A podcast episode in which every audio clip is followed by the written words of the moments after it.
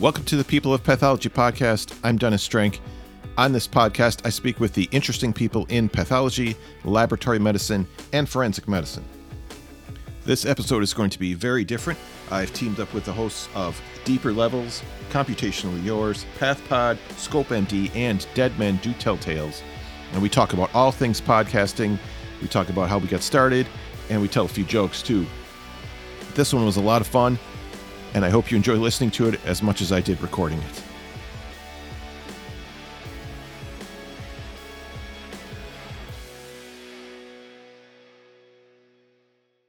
Hello, I'm Natalie Banet. And I'm Dennis Strank, and this is Megapod. so, this is a very special episode for all of us. We decided it would be fun to get together with some of the other podcasts in science and medicine and talk about our experiences in podcasting and some other things too. We've each prepared a couple of questions for the group, and we'll take turns answering them and see where it goes from there. Okay, so first, let's all introduce ourselves and say a few words about our podcasts. I'll go first. My name is Natalie Banet. I am an academic physician um, and pathologist in Rhode Island. My podcast is called Deeper Levels. And really, what I cover is medicine and science and related topics and things that are interesting to me.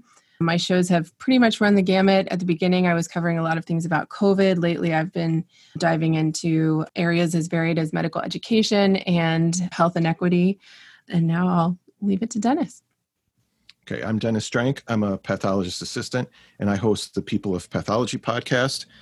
Uh, I speak with interesting people in pathology, lab medicine, and forensic medicine, and I've had on pathologists, pathologist assistants, histotechs, cytotechs, some clinical laboratory scientists as well. And in the future, I'm hoping to have more people on from different countries as well. We're computationally yours. I'm Dr. Sabah Kadri. I am a director of bioinformatics and uh, pathology faculty, basically. I'll let Arshi take it from here. Hi, everyone. Arshi Arora, uh, computationally yours, as Sabah mentioned. Uh, so, we are a weekly podcast series, and what we are trying to do at Computationally Yours is that we're aiming to make science more accessible and we discuss advanced topics in computational biology, biomedical sciences, and beyond, and everything related. Yeah, and our episode formats are very different. We keep surprising ourselves. Sometimes it's interviews with people in the field. We've done pathology series that's currently ongoing, actually, different kinds of precision medicine related things. But we've also done things on microbial genomics, COVID, etc. I'm Sarah Jang, and I'm with PathPod. And our PathPod came out of initially the Path elective that was started by Kamran Mirza, who unfortunately was unable to be here tonight. And what our goal is really to share the enthusiasm for the field of pathology and share the voices of pathologists in different levels of training and practice and our show really has a number of segments from PathPod Stories, sharing again people's stories, to the quiz show, which is kind of a almost NPR style quiz show about pathology, IHC Talk, which is about IHC with people with interests there, Beyond the Scope, talking in depth with pathologists about their careers and interests outside of pathology as well, and uh, PathPod News Edition with timely updates about pathology-related topics. And my some of my co-hosts are Michael Arnold and Christina Arnold, and I'll let them introduce themselves. Hi everyone, I'm Christina Arnold from the University of Colorado, and I agree with everything that Sarah said, so I'm going to pass it over to Mike. I'm Mike Arnold. I'm Christina's husband, and I'm an anatomic pathologist at Children's Hospital Colorado. And I think Sarah did a fantastic recap of what PathPod's been all about. I'm Lori Ryan, host of Scope MD. I'm a practicing pathologist, private practice in Minneapolis, Minnesota. And I created Scope MD because I really wanted to look at really the range of challenges and opportunities for women in healthcare. And I'm really interested in innovative approaches uh, that women have to both the challenges and opportunities that we that we have in healthcare. Hi, my name is Nicole Kroom. I'm a fourth year APCP resident, and I will be doing a forensic pathology fellowship next year. And I'm Jordan Taylor. I'm same exact thing that Nicole's just said. And we're the hosts of Dead Men Do Tell Tales. It's a podcast about forensic pathology related topics. And we started this podcast because a lot of the murder related podcasts don't do a really good job of showing off what actual medicine and then forensic pathology is around these topics. So we thought it would be fun to one learn as we go and two to shed some light to both science and non-science people on what pathology is actually like and specifically forensic pathology.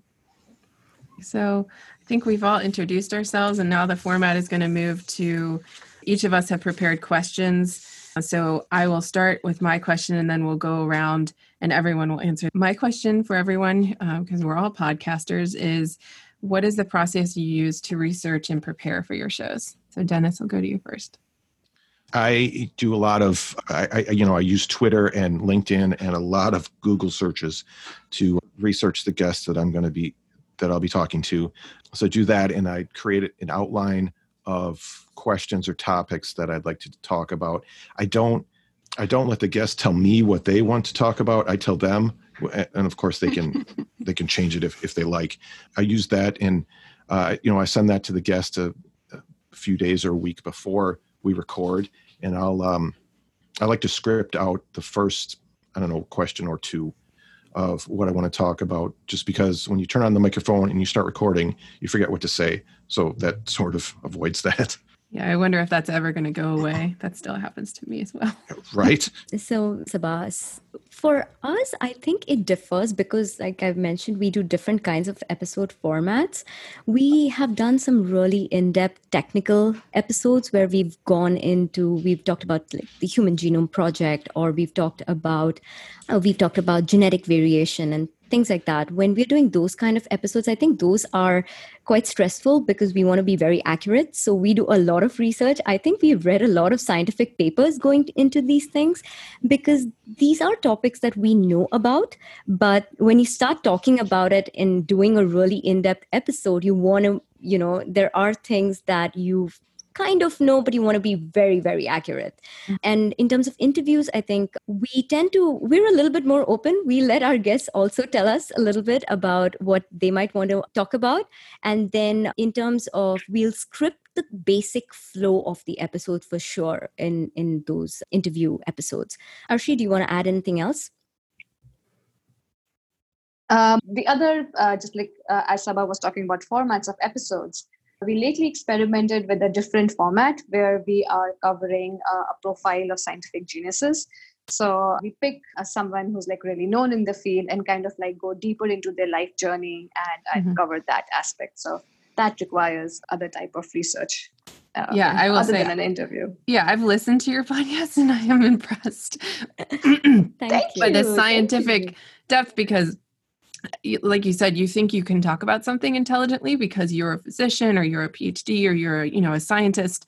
And then when you really think about wait i'm going to be on record. Someone's going to be yeah. listening to this. I got to yeah. read every paper that was ever written by every single person who's you know and and then you're like wait a minute that's crazy you know? But then you have to find that medium. So i thought you all you all do a very good job. Thank you, Natalie. yes, yeah. the Path Pod people now. So I can start because I think my preparation is actually a little bit different because mm-hmm. we have our quiz show, which is honestly mm-hmm. my reason for getting into podcasting because I love word games and quizzes. the thing that I probably um, spend the most time on is just coming up with ridiculously bad pathology related puns to uh, torture our resident contestants with. For the interviews, I, they're much more free form. I have a couple of things that I say um, I send to the interviewee ahead of time and say, "Hey, here's some things I'm likely to ask you about," mm-hmm. and I ask, I actually make it very open for them if there's something they want to talk about because even though my guests are people that I am kind of aware of, I kind of know what's going on. They always surprise me with other interests or hobbies or stories, and I think for me that's that's part of the delightfulness of the interview is just seeing what comes out of it. Yeah, yeah. So I am the co-host with Sarah for the quiz show, and I have a very um, I don't do I I do a, as little as possible right before we go on. So I kind of impressed myself. I actually did my script today instead of waiting for Monday, but I'm on Frozen's on Monday, so that's going to be mm-hmm. a little bit of a crazy day. Mm-hmm. Yeah, so I don't do a whole lot of preparation. Um, my segment's really small though. I I just give the quiz for the medical student questions. I give them five questions, and I get bought a Robbins and a USMLE Step One review guide to kind of focus on the content that's relevant to them. The very first episode, I learned that my biggest job for my little monkey mind is just to focus. Mm-hmm. So, my very first episode, I hadn't had breakfast yet, so I brought my oatmeal, and I just thought, well, I'll eat and then when it's my time, I'll stop eating. And it was just, I don't know, if Sarah, if you knew this, but it was Oh my gosh. of So Christina, um, I think, is selling herself short. She brings the personality to the quiz show. I bring the bad puns, and Oh, she's yeah. very good at getting um, just the most hilarious content and stories out of our guests. I love you, Sarah. So yeah, so I just try to focus so that I can ask a question, Mhm. and um, and that's about it. How about you, Mike? So the most content I've been working on has been for the IHC talk segments with Andrew Bellizzi and Sanam Loghavi. And I've really been spoiled by working with those guys because they do some amazing prep and really dig deep and do a lot of reading and a lot of uh, you know research on what they're going to ask and come with a list of questions. And I, I kind of take Christina's approach showing up late to, to the party in that regard. Uh, I've leaned heavily on editing to make uh, my, myself seem like I know what I'm talking about. Yep. Uh, so the secret's out now, I guess. There is a, a benefit to being the one who edits the podcast. Yes. I guess since I'm a, a one one stop shop, I don't have that problem. But uh, yeah, So that's it- a good point. It, Yeah. It's happened several times that I've said, "Hey, you know, let's let's go back and let, let me ask you a question that I'll put earlier in the episode." And Oh. so I've done several things like that with IHC Talk. That's Mhm. helped it sound. Mostly, I just edit out all the four thousand times I say um. So, It's always the ums. Only 4,000? so I, wow. I, for I'm impressed. I will tell you that I've helped other people now edit their podcasts, and I just now I sort my friends into you're a you know person, you're an um person, There's my a person. Everybody Oh has my their own verbal crutch, so for sure.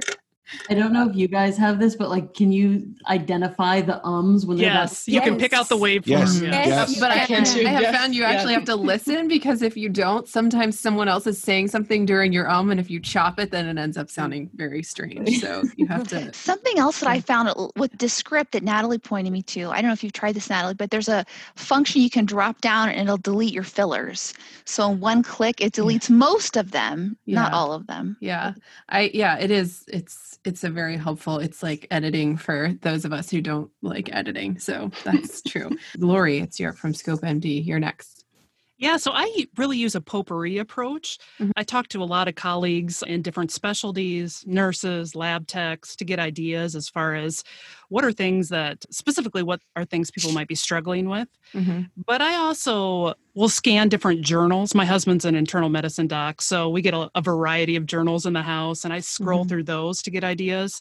And I actually am kind of old school. I actually get three papers that I read every day, like the real paper that comes to the house, and actually Mhm. get some really good ideas from the paper Mhm. because a lot of them, you know, they'll have health sections. So it's kind of a a mix of different approaches that I use.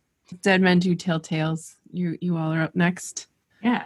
So most of the time, the topics that we choose are kind of amenable to this structure that I've come up with for when I'm doing research. So I always start out with looking at epidemiology Mhm. and look at the role of the medical examiner or coroner specifically within that topic. And then Mhm. we always do a story at the end. So that's kind of the flow that I go with. Although I tend to fall down a lot of research rabbit holes because I'm like, oh, that is so interesting. Mhm, And then mhm. I've read like dangerous. yeah. five papers and it's been 10 hours and I haven't done And you're like, I still have to write an outline. yeah. Been I, there. I have a very different approach. I kind of go with what Dennis says, which is I open Google and I type in our topic and I see what flushes out. And then I, eh, without doubt, end up on Wikipedia first and my outline becomes whatever Wikipedia's outline is. uh-huh. And then I fill it in with You stuff. flesh from it out. sources. Yeah. Yeah. Um, and then as Nicole said, we always do like if we're doing um, like sharp force injuries, we'll do a story about sharp force injuries at the end, like a murder on that. And so like I'll usually go to Murderpedia and like type in stabbing eh, or something like that and find something and then read that and then go back and Google that same topic.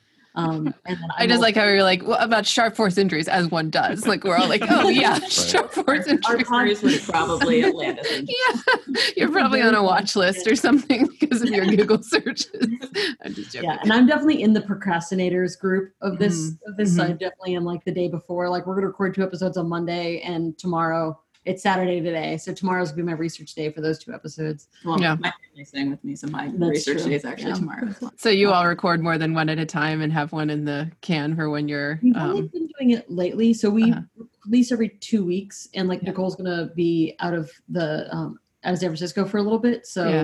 you know we have to get a couple in but we Mhm. found that it's actually kind of nice when you do that because then you have like a month that you don't have to record. which Thumbs is up. fun. Yes, I I like doing that too as well. Although you And still then have the to. other thing that we do um, Mhm. is because we're doing this for learning about forensics, we c- obviously you're going to do research anyway for the episode, but we really try to dive in because we're using this for learning before we start fellowship. Mhm, So mhm. there's like a kind of du- dual-edged sword kind of thing going on. We get pieces out of it. Yeah. trying to cover all your topics, your your sharp force injuries and whatnot. Um, Well, I yeah. didn't know there was a murderpedia, but I just looked it up, and now now I I know, know. right? Welcome to a new rabbit hole How just cool for is you. that? yeah, just Guess what. I'm doing Everyone knows. tomorrow. Yeah. You're welcome.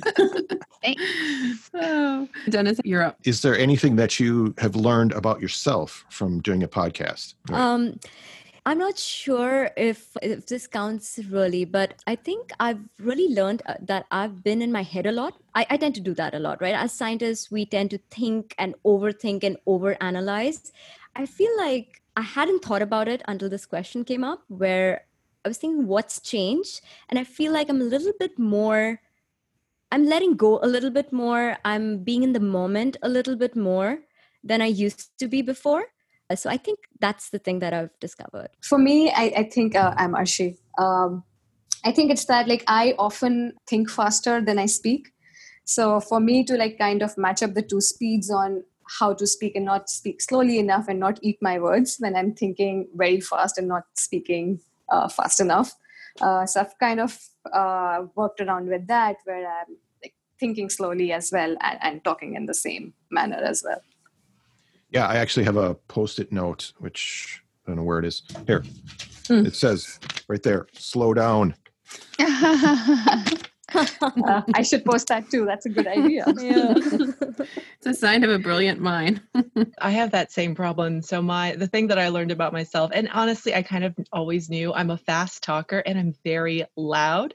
And because I have been doing some of the editing of my own interviews, I can actually see on the waveform where I That's laugh, chime in, and if I want to edit something, I'm like, I have to slow down because I start talking even before the other person has finished talking. So, you know, they say there's two types of people there's the listeners and the wait to speak. Uh, I am definitely a not even wait to speak kind of person, which is terrible. And I'm working on that. oh, that's interesting. I my first big lesson was that I am trying to edit while I speak now because I I edited a show. It took 12 hours to edit for a 45 minute show. It was Mhm. really, really painful. And it served me right because I created a lot of the junk content that we knew we were never going to air. So I've been trying to be a little more restrained. And when I also, I think editing though makes you a better podcaster because you start hearing how you sound from another from outside of your head which is very powerful so i realized that in the shows i often i felt like i was monopolizing the conversation a lot so i've really been trying to count to three christina before you start in on something and let sarah have a chance and and um, to try to make it more balanced Don't worry, I'll just cut you off. It's fine. it works great so when we started this, I thought I was going to really be interested in learning a lot about pathology and different topics from other people's perspectives. But I found that I'm most drawn to people's personal stories and Mhm. what we've done in the Beyond the Scope series and learning about people's hobbies and the rich lives they lead outside of their jobs. That's been really fascinating to me to to see how interesting that I found that. Mm-hmm. I've learned to be comfortable with silence, which I think when you first start in podcasting, that's really uncomfortable for both you and if you have an interviewee. But I've learned if you just wait, some of the best content comes out of the silent moments where you just let your interviewee think a little bit more and suddenly they're telling you like you said these personal great stories that if i would have cut them off um, i wouldn't have gotten that insight about my guest.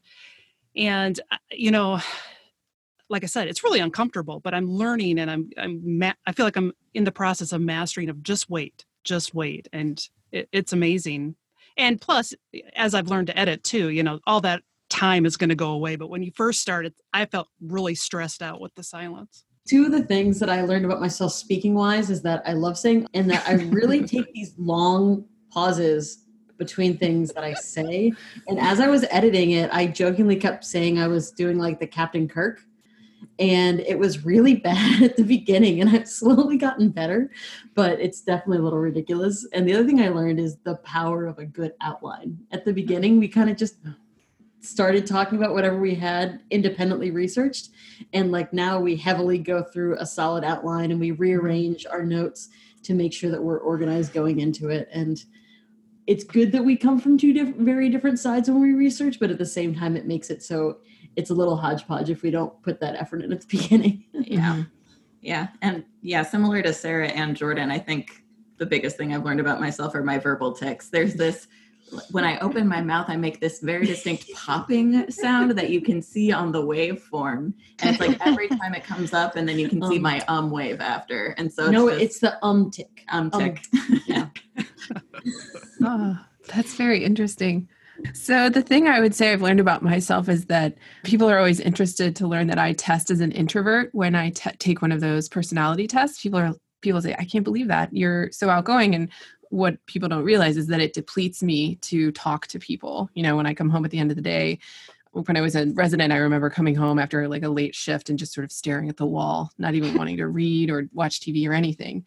And now, you know, I have a family, and so that's not an option. And so sometimes when I'm going to do my podcast, I don't dread it, but I I have to I have to work myself up to do interviews with people. But when I leave the interview, I always feel like I'm on cloud nine. I don't know if anybody Yes. else has that feeling after Yes, a show. So it's kind of like Yep. I go and it's it's it's sort of like the feeling I have about exercising.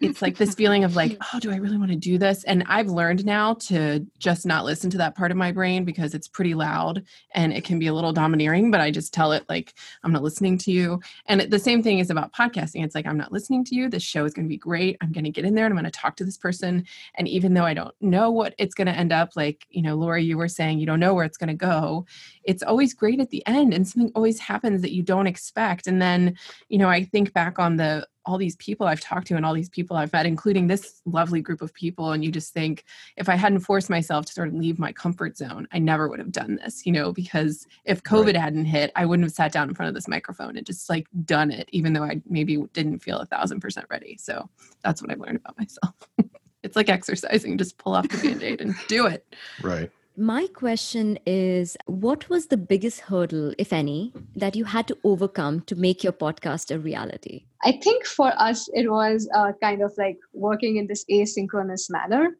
We've been friends for 10 years, but kind of like knowing this other side of my friend and also a co host, it was not a hurdle at all. But I think just like it was a different uh, kind of an experience to work with my friend like that. I think the biggest hurdle was just to have all these, like when we're going to release it, to have all the media ready. Uh, so we have a Twitter handle, we have an Instagram, we have a YouTube link, and and the website. So at the first it was a little overwhelming, but and like later now on subsequent episodes, we're kind of getting used to the the pipeline of of releasing an episode. So uh, that that's for us. Got smoother. Yeah, got smoother as we went along. Yeah. Yep, yep, it did. So I think for for me the biggest hurdle was that I had never edited audio. I had no idea how to go about putting a podcast together. And fortunately for me, I didn't actually have to solve that problem. So I'll kick it over to Mike to tell us a little bit about how he, you know, figured it all out. Yeah, I I just did a lot of Google searching, and Yeah. and got YouTube. saw, yeah, and I saw what people you know recommended and what what I thought would work, and I think because we had a really strong concept of we wanted we had kind of an NPR theme in mind, and I'd spent hours a day listening to NPR because when we lived in Maryland, I was commuting two hours each way, and so I, I got four hours of NPR in, at least each day. I had a pretty good sense of how I wanted it to sound and what I wanted it to feel like, and I think once we got past the first couple episodes and had some experience in how to make that happen, it was really easy to teach other people in the group, and we kind of shared some editing responsibility, and that really got us over the hump and, and made us really productive. And Mike, so I was the last one to edit. Mike figured it out. He taught me. And then I said, This is ridiculous. I can't believe this is what you've been doing this whole time. And then I wrote you guys and said, How I'm looking for an editing software where it will quickly move things along. I mean, what we were using before, it was so cumbersome you could break a, an hour long segment into 70 cuts and every time you made a cut you had to move all 70 boxes over for example. It was just it was so unnecessarily extra. So i wrote you guys and natalie recommended descript and for me that solved a lot of my issues. Um, so that was definitely the biggest stumbling block. When we were coming around to this idea though my i thought the the biggest stumbling block is that we wouldn't find people to buy into the concept to help. We because we knew from the beginning we wanted this to be a large team effort. We wanted lots of people to generate content so that it wouldn't fall all on the shoulders of one or two people and we would have long-term success with it was our goal. And that wasn't a problem. We were actually able there were a lot of people who thought it was interesting and who've joined and who have since uh, have continued to join. My second biggest concern was that we wouldn't find anyone who would listen because like who wants to listen to me for you know I mean, it's not just me but i thought who's going to want to listen to this? There's there's so much other great content out there and we're nobody compared to all these really big famous you know terry gross and etc. And that wasn't a problem either. I felt like social media built this family, and we so we said, "Hey, family, we have this going on. Do you want to be a part of it?" And I and and so people have been there, and that's been really surprising. Every time I I look every week, a couple times, I think we're almost nineteen thousand downloads, and starting May first, just a couple of months, and it blows my mind that nineteen thousand people have wanted to doubt click that button 19,000 times. I think for me, the biggest hurdle was, you know, I've been kind of throwing this idea around since 2017, and I had a big list of why I should not be a podcaster and a smaller list of why I should. And, you know, this nagging voice in the back of my head that would be like, you know, you should just do this. And I'm like, no, because look at this really long list of why I should not. And finally, just, you know, probably like Natalie said, COVID, I'm like, you know, this is the time to do it. It just was obvious that professionally and, and personally that that I should do it. So mm-hmm. just getting over that list of why I shouldn't was the biggest hurdle for me. So can I ask how many of you guys started during the COVID? Something with COVID helped you create your material? Because that was definitely the true for us. We we do about a year ago. Yeah. So I know that Dead Men Do Tales. Uh, you all just celebrated your what hundredth yeah. hundredth episode or something? Oh my god, one year, one year, something like that. But I was like, wow, you all have been at this, yeah. So maybe you're you're the elder states people here, yes, guys. they just love sharp force injury. they, really, they really need to look into that. There are no happy stories here. Yeah. oh man. Oh, sorry. I think murders forever. Yeah, Lori, did I interrupt you? Yeah, no. I mean, just to touch on the COVID. I mean, for us, the elective surgeries, probably like everybody else, that volume uh, decreased significantly, and it, it just opened a window, I guess, for me to be like, I'm going to try this and see what happens. Yeah, for us, we had kind of joked about starting a podcast for a while, yeah. and then so our biggest hurdle was just getting over the joking phase and getting into the let's legitimately do this phase quite literally i was just looking it up because one of the um, questions was like what are other title or um, titles you titles for, for the podcast. podcast. so i looked up an old email that nicole sent me and she literally just emailed me with a bunch of like cover art and like options of names and stuff and she just had a little bit of spare time and we just kind of playing around. It was like, all right, let's do this. Let's actually do this. Yeah. And, and then doing some research to try, try and figure out how to do it cost effectively yeah. in case it wasn't something we decided we wanted to keep doing. We didn't want to put a lot of upfront investment in like equipment and audio editing software. Yeah. So we still mostly do this on like yeah. a, a pretty tight budget. Yeah. we are still residents. Yeah. Uh, um, but yeah, yeah, we re- we recorded, we rented equipment from UCSF at the beginning, and then Nicole got a gift of a Yeti, and so now we own our own mic at least. But you know, we still use free audio editing software from online. Uh-huh. yeah, well, it sounds really good if you all are using free software. Good work. I, I think my biggest hurdle I've already addressed was my, you know, voices in my head. I had to overcome that. For me, it was accepting the fact that good enough was okay mm-hmm. rather than perfect. Mm-hmm. Like I wanted to, you know, I wanted the sound to be perfect and I wanted the editing to be perfect and the artwork and the music and everything. And it just like, I knew that if I waited for everything to be perfect, I would never do it. So I had to get over that hurdle. What, according to you, is, is a good length of an episode? I don't really think there's a definite length. I think I think somewhere between 30 minutes and an hour. I think about how I use podcasts, which is when I'm unloading the dishwasher or folding Mhm. laundry. And Mhm. I think that it's nice to have sometimes a little bit of a longer episode so you can Mhm. get in your groove and really start matching those kids' socks. Christina, did you want to take a stab at that? 20 to 40 minutes. Okay. I, I feel like it really depends on what you're trying to do. So our, our news segments have been a little on the shorter side, 20 to 30 minute side. IHC talk always ends up being about an hour, um, no matter how much we record, it seems like. And I feel like that's just been a good length to kind of get all the questions and kind of put everything in the right sequence. So I, I think it's kind of depending on what you're trying to do. Generally, it's been 30 minutes to an hour. Yeah, I would agree with Mike. I think it depends on what your your goal is. For me, you know, I come from it as I'm a busy mom, I don't have a lot of time. It's got to be my commute time. Like that's my goal within my commute time. So Yes. my tend to be about 25, maybe 45 top. But like you said, it really depends on what your goal is and what the content is. Yeah, ours is also really variable. We have I'm just looking at them now. One of them that was about um like what plants are edible was like an hour and 20 minutes long and what plants will kill you. And then we have other like short fun episodes like on our anniversary episode we did like dumb ways to die and that was like half an hour. So I think That for great. us Awesome. um, so I think it's really dependent. Like I think ours usually sit around like the 45 minutes to an hour mark is pretty common for us, but we do kind of run the gamut from like obviously forensics can be a very serious topic and so those ones tend to take a little bit longer Mhm. and then we like to throw in some slightly less sad episodes that end up being a little bit shorter Yeah. and a little easier to listen to. And the plant one was fun, but I think the reason why it was a bit longer was because we did a lot of side chatter in Yeah. that episode because it was just a really fun topic. You all have very good rapport, so and that's, uh, Yes. why a lot of people tune in for you as well. I, I honestly can say that I know we've talked a lot about outlines. I have found that my interviewees are the one that's the reason why I started making outlines because a lot of people that I interview are not podcast listeners. I'm like, no, these are the things I'm going to ask you. And sometimes I make an outline and I think, oh, this show's going to be over in 25 minutes. And then it ends up lasting for an hour and a half. And I, I, I honestly just kind of let it go.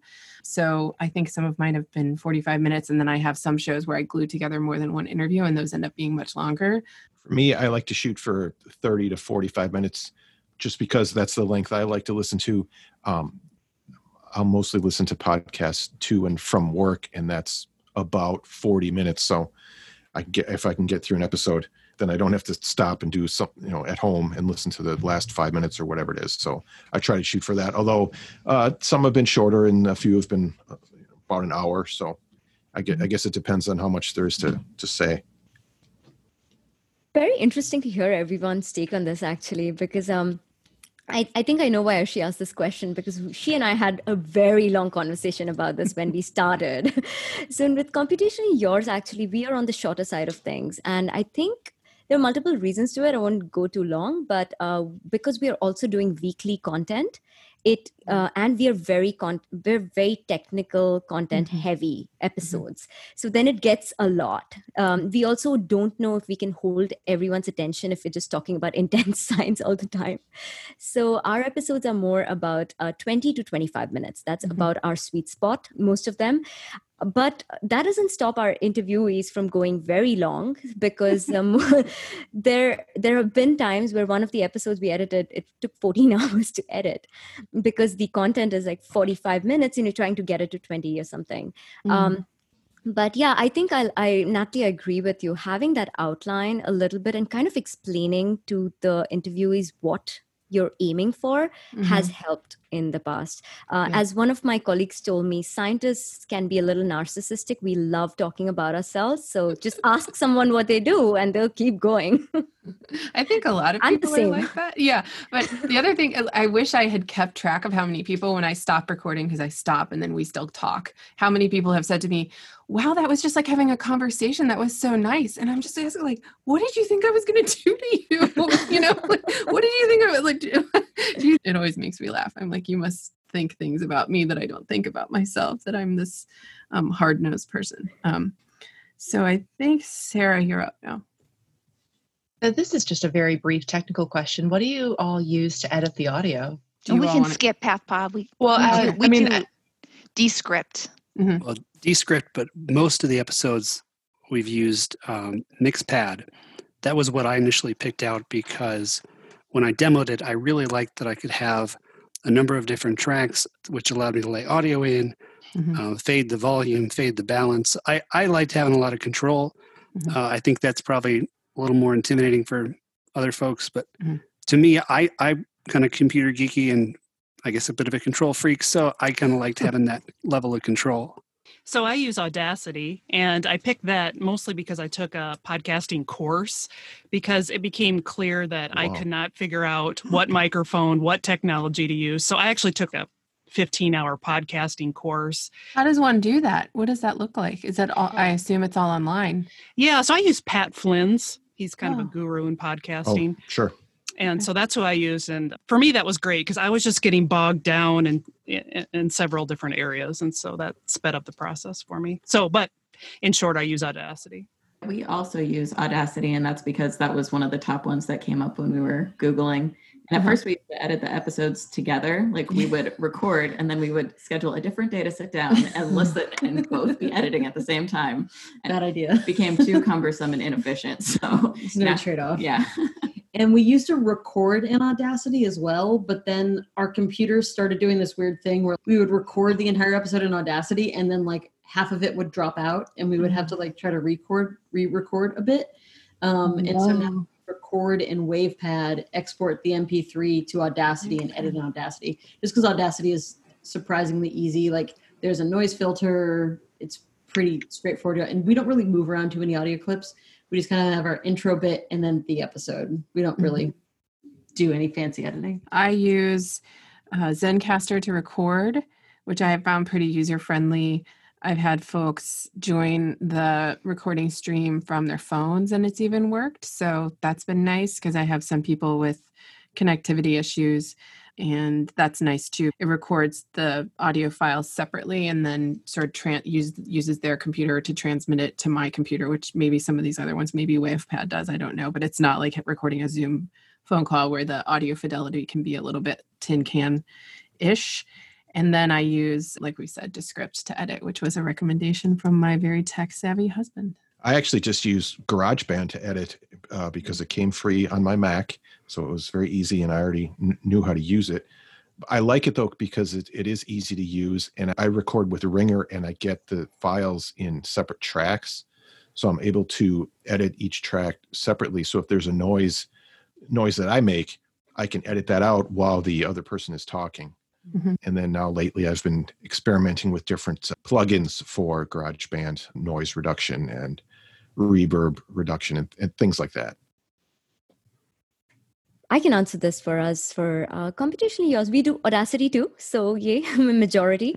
I think the thing that we editing was the easy part because I had done a lot of audio and video editing. I have very weird hobbies, and uh, some of them included audio and video editing. But I think the thing that we actually tried many different software or, or platforms for was actually the recording interviews.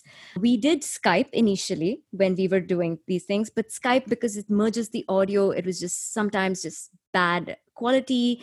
Sometimes it would do like a uh, in the middle of words. Mhm. Then we tried Ringr after speaking to Dennis, but for, just there was something weird about Ringr's audio quality, at least for for what I was seeing. So now we finally uh, ended up on Squadcast. Mhm. I use And that I- too. Oh, yeah. yeah. I really like it, and we export it as separate audio tracks, and that does make editing easy. But I mean, we don't have the stuff that you guys with with so many uh, with the quiz game show and everything. We don't have that many tracks, so it's much easier for us. Yeah, yeah, yeah. It's definitely it gets more complicated. I think I've done a three person podcast, and even that was a little. It was it made it much more difficult. Right. Uh, okay. I, I think what made our first episode so long to edit was that I had way too much fun trying to move stuff around. And, you know, I actually went through and clipped people out and put each person in their own track so I could balance their volume. Oh, I moved people around a little bit on the left right balance. So I, I had Oh, way yeah. too much fun with the first episode. And he made a lot of sound bites, so we have we have a lot of clapping between segments when someone gets something right. So that's actually him clapping several Oh. times to make a sound bite. Wow. Wow. I don't. Our- The us art- that little effort we put into the podcast. Yeah, We- I just weren't trying to record and go, and the only thing I do is just chop out the ums and the when people's dogs run in the room or their mom calls or something. That's we have last- two episodes ago, I think my cat was chirping the entire time, and in the oh. background, there's just this like like the cat chirp when they're watching a bird, and we didn't Yeah. bother editing that out. It was Oh just- no, I wouldn't. That's lovely. Yeah, I wouldn't. I would leave that in for sure. Now we're on Christina. So share a tip for making a podcast that you've found very valuable t- for you. So I think, kind of, Christina, you alluded to this before. Once you can figure out how to speak in a way that you don't have to do much editing, that makes your life a lot easier. I think the other thing that's made our life a lot easier is we've really encouraged people to get um, headsets, fixed microphones, Mhm. or even like a couple of people are wearing right now, um, you know, just even your i, I, iPad, um, ear, I, iPhone earbuds, just something that gives you consistent audio from everybody, and that makes life so much easier. Yes. Yeah, I agree with that. If your guests can have um, AirPod something, it, it makes the audio quality so much better. And I, I know I shared this tip before, but you know, I I have it blocked out, but I do do my podcasting in my closet. And for me, it provides the best audio sound. Um, but also, it, I think it actually puts my guests at ease. They see that I'm in a closet, and suddenly it's just like, you know, these are people who don't tend to do a lot of interviews and I know they're nervous and I'm like go in your closet let's be in our closets and it's just it just makes people I think more relaxed so Yeah, that's a good point. I think my number one tip is just like to pick a topic that you really, really like. Like, there's been a few episodes that we've done that have been like just less interesting subtopics, and they've just been more difficult to like make yourself research or to Mhm. get to. And the ones that have been really fun, like the plant one, like there's just been a few random episodes that have just been super fun to research, super fun to talk about. And that's really when we can start going down some rabbit hole and we have some fun side conversation and it Mhm. makes for a better episode because we really enjoy the podcast topic itself. Yeah. Yeah. That's good advice as well. So I think I'm next. Just to follow up on what everyone's saying, I've sort of learned along the way. I wrote an outline for my first show, which was with a good friend of mine. But then I started learning as I went through. People are a little anxious about the process. So I actually have something that I cut and paste into the beginning of every outline that says, like, this is a podcast. I won't record until I tell you I'm going to record.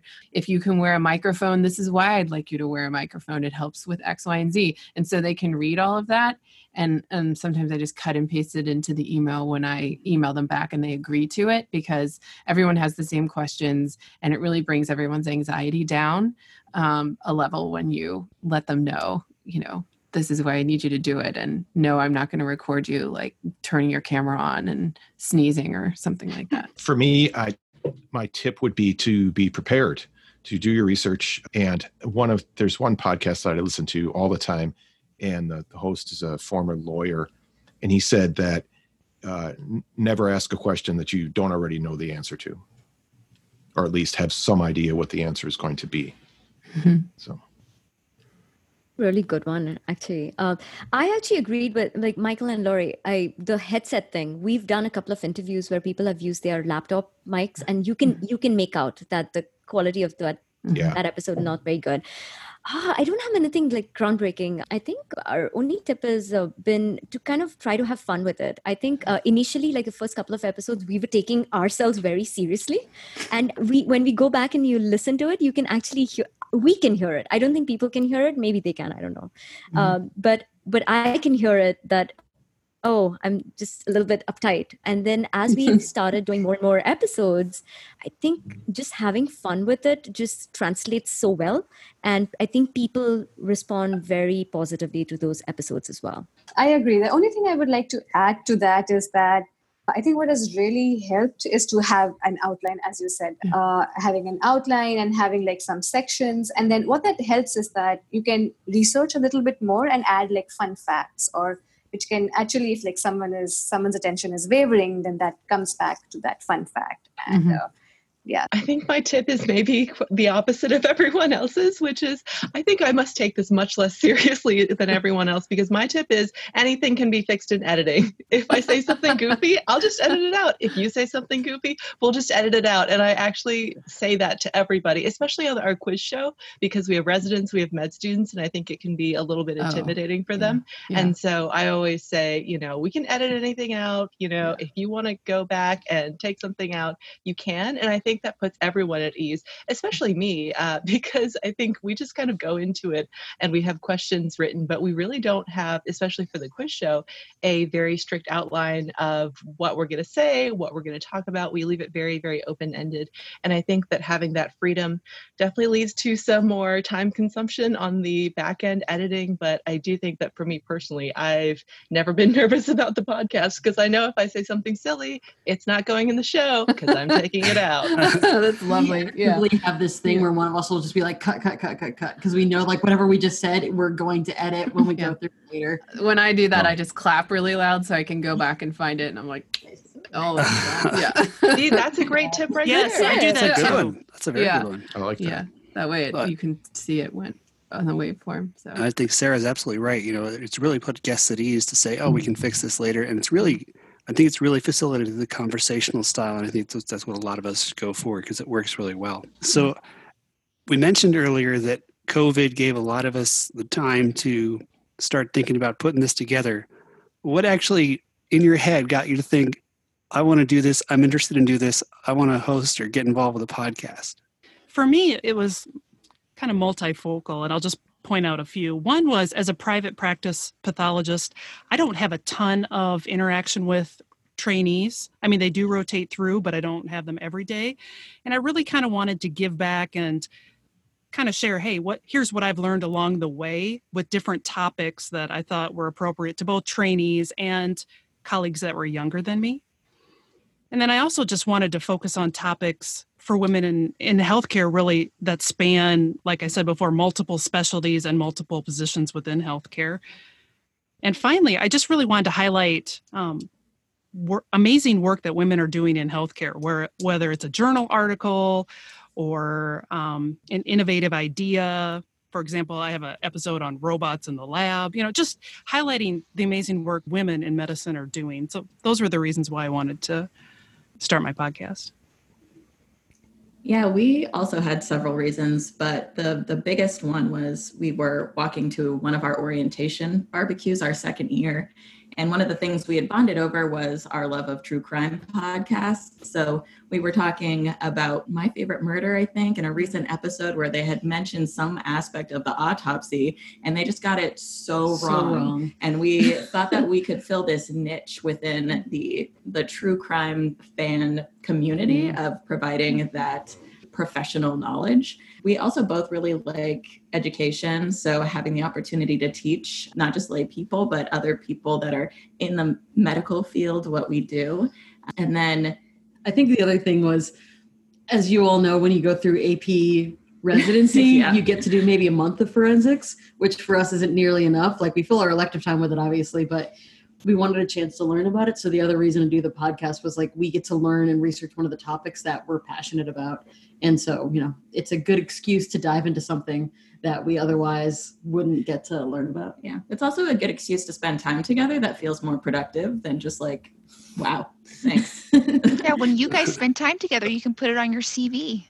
well, we're going to be sharing an office together next year. So we're gonna Oh man, just a lot of time together. So have you found the true crime community to be some of the people who end up listening to you and interacting with you about your podcasting? Yeah, actually, through Twitter, um, a podcast host from a show called Just the Tipsters, uh, she reached out to us and we did an interview with her on uh, what was that? a couple days ago. a couple days ago. And so that podcast episode is actually going to air on Monday. and they're about Wow. like you know giving tips for cold cases essentially and i guess they just got some tip from some recent cold case but she was looking for forensic pathology podcast and found us which is crazy Yeah, Because the true crime podcast, Cool. it's like a real. I I remember I listened to that serial the first Yeah. season, like everyone else probably, and I did not realize that that was just like the NPR tip of that iceberg. It's it's Yeah, like it's a whole huge community of people. So I can imagine that you if you all can tap into that. we definitely are more nichey than most of Yeah. than what most people that like true crime are. I think we have like 300ish listeners Yeah. for Buzzsprout, but you know, Yeah, But- and probably because we don't like like there's way more to forensic pathology than the criminal justice aspect. Like Yeah. only 10 to 15 percent of cases are Yeah. homicides. So the majority of what we do is more public healthy. So Yeah. we don't spend a lot of Yeah. time in that realm in actuality. No, but I think yeah. those are the episodes that maybe probably have more listens. Yeah, I well, people love the gory details. I actually did moonlighting as an ME person in residency. So when you say you didn't get enough exposure to it, I want to say I got plenty. Fine. But uh, what because we're spending more time there, but the average Yeah. exactly, exactly. But the one thing I will say that always bothers me about autopsies on television is that they're always in the dark. I'm just like, Oh, yeah. what are you doing? Because the places I've done autopsy have like really obnoxious lighting. It's like too much light, and you want to turn the lights down because by the end of the day, your eyes hurt. And I just, I don't get it. The One of the most recent episodes we released was called there's a movie called The Autopsy of Jane Doe, which is more supernatural, but like we Okay. essentially watched it and then we critiqued it for what's autopsy and what's not real autopsy. Yeah. Um, The lighting was one Yeah. thing, and then PPE is the Yeah. other major thing. Like nobody's ever gloves or wearing masks. but we wanted to squash all that. So that was one of the big reasons that we got into podcasting. Love you it. guys i think you guys have done a great job really talking about the real life aspect Yeah. of autopsy I'm, I'm waiting for hollywood to reach out to you guys to be a consultant Yeah, especially with the interplay between the two of you. I think the same thing about Saba and Arshi too, though. You can tell when you all talk to one another that you're friends and it comes through, you know, it's lovely. And then obviously the Path Pod people, you guys are like next level with your quiz shows and everything. I think that Yep. what got me interested in starting the podcast, I've been thinking about it for a long time. My original idea was to have um, like AP and CP. And then during COVID, I thought I wanted to start doing it. And one of the main reasons I started then was because I was so isolated from everyone. So it was a nice way for me to reach out to folks. And as I've gone on, I have felt actually, um, to echo what Nicole and Jordan were saying, that the way that I find the most reward from doing the shows is to do something that I'm passionate about. And so lately I've been doing a lot of things about medical education, how people are changing the ways they're teaching during the pandemic, and also underrepresented groups in medicine and just offering people voices. I do think it's important to reach out to people who have stories to tell that often don't get highlighted in medicine. Mine is well, Natalie. I, I told you the story the, the last time we talked. I think it came out of I was having a conversation with another PA that I know. Her name's Elise Gray, and she she and I were both fans of uh, some of the same podcasts, and we were talking about you know there aren't really any for people like us for people that work in the lab. Although it turns out there, there are, and I think a lot of you kind of started around the same time. So it started out of that, and she said, you know, I'm writing a book, so you should start a podcast because she's always encouraging me to do crazy things. And she said, you should start a podcast and then you can interview me about my book. And I'm like, all right, great. So I've got, you know, first episode right there. So that's, that's, that's how it started. Yeah. Ours actually, so similar to Natalie, I'd been thinking for a very long time. So this mm-hmm. was like a thought brewing in my head. And then with COVID, what ended up happening was that you know with all that with the whole idea of misinformation out there it's not like i was only giving out a co- we were not doing a covid podcast but the whole idea that we just need better science podcasts out there things that people listen to why not put good information out there? Mhm. so as with many things i've done in my life i picked up the phone and i called arshi. Arshi and i've been friends for 10 years and we've done some crazy things together. I think we talk about it in one of our podcasts as well and I, I you'll hear her her point of view as well but we started talking about this and one of the things that i've done research on what does it take to create a podcast I had- all the basic outline done but one of the things that i read was that never start a podcast on a topic where you can't plan or you can't think of at least 100 episodes Mhm. and um, so the first thing that we thought of, uh, you know, with computational biology, because it's so interdisciplinary and it touches so many things. So our podcast is not just pathology, it's epidemiology, it's public health, it's statistics, it's data science. So we figured, you know, that you know there's just so much we had to say. So for example with respect to covid we had two uh, three episodes i think one on contact tracing one on microbial genomics completely different things. And then one which just came out last last week which was we actually interviewed a panel of four people. And these were just like comments that we got from four pathology labs that have brought on covid testing and kind of their point of view of you know what has been the biggest challenges for them to mm-hmm. bring on covid testing in their labs. And i thought it was like each of these have been so different from each other but you know just our way of like adding good information out there. I think that was a long way of just saying that. Arshi you might have more to add I, I, agree with the whole range that uh, we are presenting. And I think that's kind of, you realize that I, I listen to a lot of statistical based podcasts myself because I'm a biostatistician. And I realized there was uh, a sweet spot missing for computational biology and genomics. So that's what we, and Saba and I, that's what we do in our day jobs. So we wanted to cover more on that. And, and since we've been in the field, I think we know a lot of people who would who we would love to have over and speak to them. So that's how it, it, it all started. So, my question for the group is what other names or artwork did you consider for your podcast? So, I actually went back and looked up that email that Nicole sent me originally, and I had totally forgotten that these were things that she originally sent me. So, besides Dead Men Do Tell Tales, which she settled on, she had the after party and the post mortem pod, both of which I thought were great. Nicole is a very creative human, although she'll never admit it and came up with some great artwork and it kind of just fell together really well. I don't think I had any other ideas. I I, I obviously love puns. It's one of my, you know, I, I write a newsletter. I always try and come up with the puns. Although I will say last month I had to come up with one about the vulva. That was tricky, but I did it. It was great. I loved it.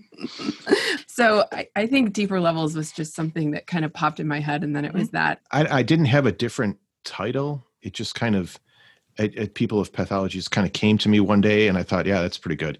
And it was the same kind of thing like that's good enough. So i you know went with that. Let's get um, going. Yeah. right yeah.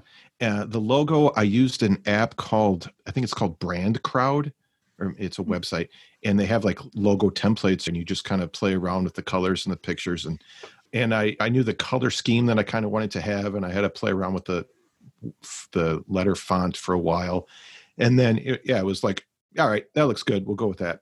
Mm-hmm. We had, I think, 30 different names we went through. Uh, we yeah. had a GitHub page where we would just keep adding names as we came up with them. Uh, we started I, really technical, but we started very technical yeah. I have a few and then i'm to let arshi tell you her favorite previous ones as well. So mine um, the couple that i liked was uh, all things comp bio and then there was comp bio talkies and then there was comp bio verse and there were a lot of different pun-ish titles as well, which I'm not going to insult us with. we had like some naturally binary and some weird stuff going. And with computationally yours, there was just like a sound to it somehow. We rejected it actually initially. And then we came back to it for PathPod, we had initially uh, wanted to call it the Path Life Podcast, and then I think I like to, you know, move words around and stick them together. So I suggested PathPod, and uh, I think it was a group decision, right? Dem- democracy, democracy. Yes, nods. yes, yes, and, yes, leader. Whatever you say. See, see, democratic. And our logo actually, um, so Kamran is is really good with these things, and he mocked up several logos. Our logo is a little uh, microscope with. Uh, I can't see it. Yeah, it's hard. So it's a little microscope with coming out of the top with sound waves, and the the there's some H and E pictures around the the outline, and it, it, feels like now that we have that as our name, that PathPod was always going to be the name uh, of the podcast. Okay, cool. So my first question is, where do you guys get your podcast topic ideas from? Ours is kind of a mismatch, a mis mix. Blah. Okay, mishmash, anyway. mishmash. Cut that. Um, so, uh, so at first we were kind of doing introductory topics like what's the difference between a medical examiner and a coroner system, Livor, Rigor, Algor. Very broad, g- general introductory topics. I think mostly nowadays it's current events is a big thing. So we did our mm-hmm. COVID episode and an in custody death episode after the Murder Yeah. of George Floyd. That was really good. I really enjoyed that. Yeah. Yeah. And then otherwise, it's kind of just like, oh, I really am interested in researching more about this topic. So can we do this episode? And usually the other person's like, yes. That's great. Um, I would say that my episode ideas, there's an ongoing series that I have on why people became interested in being GYN pathologists, which is my subspecialty, one of my subspecialties. And so that one would be a recurring one. And other than that, I do shows that I'm interested in, people that I really admire. I have just cold emailed them and some of them email me back. And so I found that very rewarding. I get ideas from a few different places. One, like just scrolling through Twitter, and I'll go, well, that person sounds interesting. And then I can message them right away. Also, the Pathologist magazine, I'll read, I'll read that and look at whoever wrote the article and try to email them. Also, the the ASCP blog, uh, a lot of the people that write on that, I've I've talked to them too. And then I started doing like reaching out to other podcasters uh, like Lori and a cou- a couple other ones, and then I would interview them about their podcast. So that that was kind of fun too. And I can, you know, not only they can tell their story, but I can get little tips from them as well. Ours is a mixed bag, actually. We don't have one great answer. We tend to think about things that inspire us or things we want to talk about, things we've uh, been inspired by in the past, or we've always wanted to have a point of a, a view about it. Um, we're new. We've only had 14 episodes. Like I said, we, we have a spreadsheet where we have about 40 ideas already written down about people we want to interview or uh, topics we want to talk about. But something that really helps is brainstorming with Arshi. Both of us tend to bring ideas that we've been thinking about. We're in different cities. We're not in the same city. I'm in Chicago. She's in New York. So we tend to have weekly calls and we discuss what are the ideas we've been thinking about. And then a completely unrelated third idea comes out of it. Mhm. We tend to work very well that way. We've always been like that. We started off dancing together and coming up with crazy ideas dancing, and then that's moved over to science now. Now that's intriguing. you just drop that into the conversation. That's amazing. Take that in. So for PathPod, the game show, I just for my segment of writing the questions, I open up the book and wherever it falls, that's where I write the questions. And the real thought comes into who's going to be on the show. We try to make sure it's a, a mix of equal representation of women and men, and we try to make it as diverse as possible. We have a faculty, a resident, and a med student guest to kind of capture, you know, every stage. And we initially kind of like Dennis's approach, we'd pick someone based on their personality on Twitter and who seems to be like open and willing to be silly and wild with us and who's got an interesting story. Well, it turns out everyone has an interesting story. Just they may not have it out there or not. Now, now that we've been out a little bit, we've had people write us wanting to be so now we have an excel of list of people who want to be on which is nice because we'd hate to feel like we're pressuring someone to be on in this way and, and the quiz show particularly is just extremely silly so now we have people who know what they're getting into who who are on the list. We've really crowdsourced a lot of the content and ideas and, and getting people involved. So everybody's own segment, for example, n- news, you know, Meredith Pittman has been doing that entirely on her own and she just delivers an audio file to us that we kind of put the end caps on and the intro and it's ready to go. She's really focused on bringing current things to the show.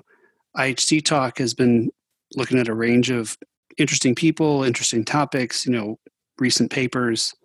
So yeah, it's it's really been a, a big group effort and kind of whatever we think would work and if we can find somebody who's interested in doing it, we'll just we'll record it and see what happens. Yeah, I had mentioned, you know, how I use papers and journal articles, but similar to what you're talking about in terms of using your fan base, some really great ideas have come out from individuals who have emailed me, similar to what you're talking about, and ideas that I never would have thought about. In fact, that list I talked about, that very long list of why I shouldn't be a podcaster, one of them was, you know, you need 100 episodes or whatever. And in this COVID era, you know, I have my list a lot of that I haven't touched because I just feel like things are so moving so fast and the problems are so unique right now that it's there's a lot of content right now that's just waiting for us all to talk about. So, if you had to start a podcast about any other topic, what would it be? Oh, I thought we were going to do the jo- the joke one. I had a joke lined up. No jokes, please. No please, no. joke. I, I don't have one. Are we going to do a second question or no? I don't think we'll have time, but I will tell you a pathology joke. It's a Okay, bad then I one. definitely let's would do the- rather let's do the joke joke one one. then. I Uh, just thought I'll, do, I'll just do both. I'll do them quickly. If I had to start a podcast about any other topic, what would it be? This is like asking me what would I do if I weren't a physician. The answer is I would either be a teacher or a lawyer. And my favorite pathology joke what's the difference between an introverted pathologist and an extroverted pathologist? And the answer is um, an introverted pathologist looks at their shoes while they're talking to you, and an extroverted pathologist looks at your shoes while they're No. talking to you. And I tell people that joke to tell them we're not all like that. Some of us are, and some of us aren't. So. starting a podcast about another topic I, I don't know i guess maybe music or i mean i'm a runner so maybe maybe running something like that i, I can tell the joke though Yeah, joke, All right. joke, joke. have you have, Yeah. have you heard the the duck hunting joke No. okay so a pathologist a radiologist and a surgeon go duck hunting and uh, they hear they hear a, a bird flying overhead and the radiologist looks up and he says well it's about the size and shape of a duck but it could also be a goose it could also be a hawk. Uh, the surgeon looks up aims his gun and shoots turns to the pathologist and says what kind of bird is that I don't think I could do a podcast about anything else. I, I can't think of Dancing? it. I mean, I would listen to Yeah, that there you go. podcast. No, we no, won't, no, I- we'll do a idea. dancing episode. No, no, no, no, no, no, no. Maybe an We keep it interstitial separate. at Christmas or Thanksgiving or something. Just a lighter I- one. I'm going to take you up on that idea. I think Saba, it's a good idea. Uh, but Okay, uh, Ashik, you can do this. I, I was actually thinking about uh, the question, and, and I think I would uh, like to start. Uh, if I knew the topic really well, that is something to do with psychology. And I think there are a couple of podcasts out there that do talk about psychology and human behavior, but something about like spreading more awareness about mental health, I think. But uh, since we are doing two questions, uh, Saba actually told me a very good joke uh, earlier about science. Uh, I think she should answer that. Oh, oh, yeah. So there was this thing going on on Twitter. Actually, I read it. Usually, I never remember jokes, but I remember this one, which was uh, I have a joke about mRNA, but it does not translate very well. Oh no. love it Dude, I do not take credit for it. it. Yeah. Uh, I don't have any jokes to share. My backup career would have probably been in journalism. Other careers I'm thinking about now are life coaching. If I were to do an, another podcast, it would be probably on my pandemic hobbies, which are grammar and gardening. What about you, Mike? What would you be your backup podcast? I don't know. I- Sound editing, obviously. I think sports. I, think, you would do sports. sports sports is probably in the oh, running. Oh, yeah. I mean, I'd be glad to get involved in editing. You look like you could be on a ESPN situation right now. You're- you're- I don't know. What do they call those people? The booth people or something? Yeah. Yeah. Yeah. Got a good headset for it, I guess. for real. right And it's too bad Sarah dropped off because her puns. I've I've just been so impressed with her puns that she's written for the game show. It's really she's it's just hard to come up with good creative. puns. Yeah. It takes a lot of time. Or maybe unless her mind just works that way. Maybe she's I've lucky. seen the script several times ahead of the show and read it and been like, how did she come up with this? This is, this is genius. Or I would tell the, I would tell Sarah's like, Sarah, are you sure anyone's gonna get this? This is so hard. and when she reads it, I'm like sweating, like, oh my gosh, are we gonna are they gonna stress them out? And they she they get it because she's really good about how she does it. Well, uh, a couple ideas. One, actually, I really love IHC, and I know PathPod has got that, so no competition. But I mean, if I would have started one earlier, I probably would have geeked out totally and done one just on IHC because I love IHC topics and issues. On the fun side, I really love gardening too. So, Christina, maybe in our future we can uh, Let's think do about it. Yeah, so, my garden with COVID, thanks to COVID, my garden's amazing this year. so. Oh, good. So other podcasts, my big thing outside of you know the whole residency thing that eats your life, I play rugby. And so I would probably, if I had more time to spend on it and go in detail and watch more film, it would probably be a rugby related podcast. Cool. That's Um, amazing. Yeah.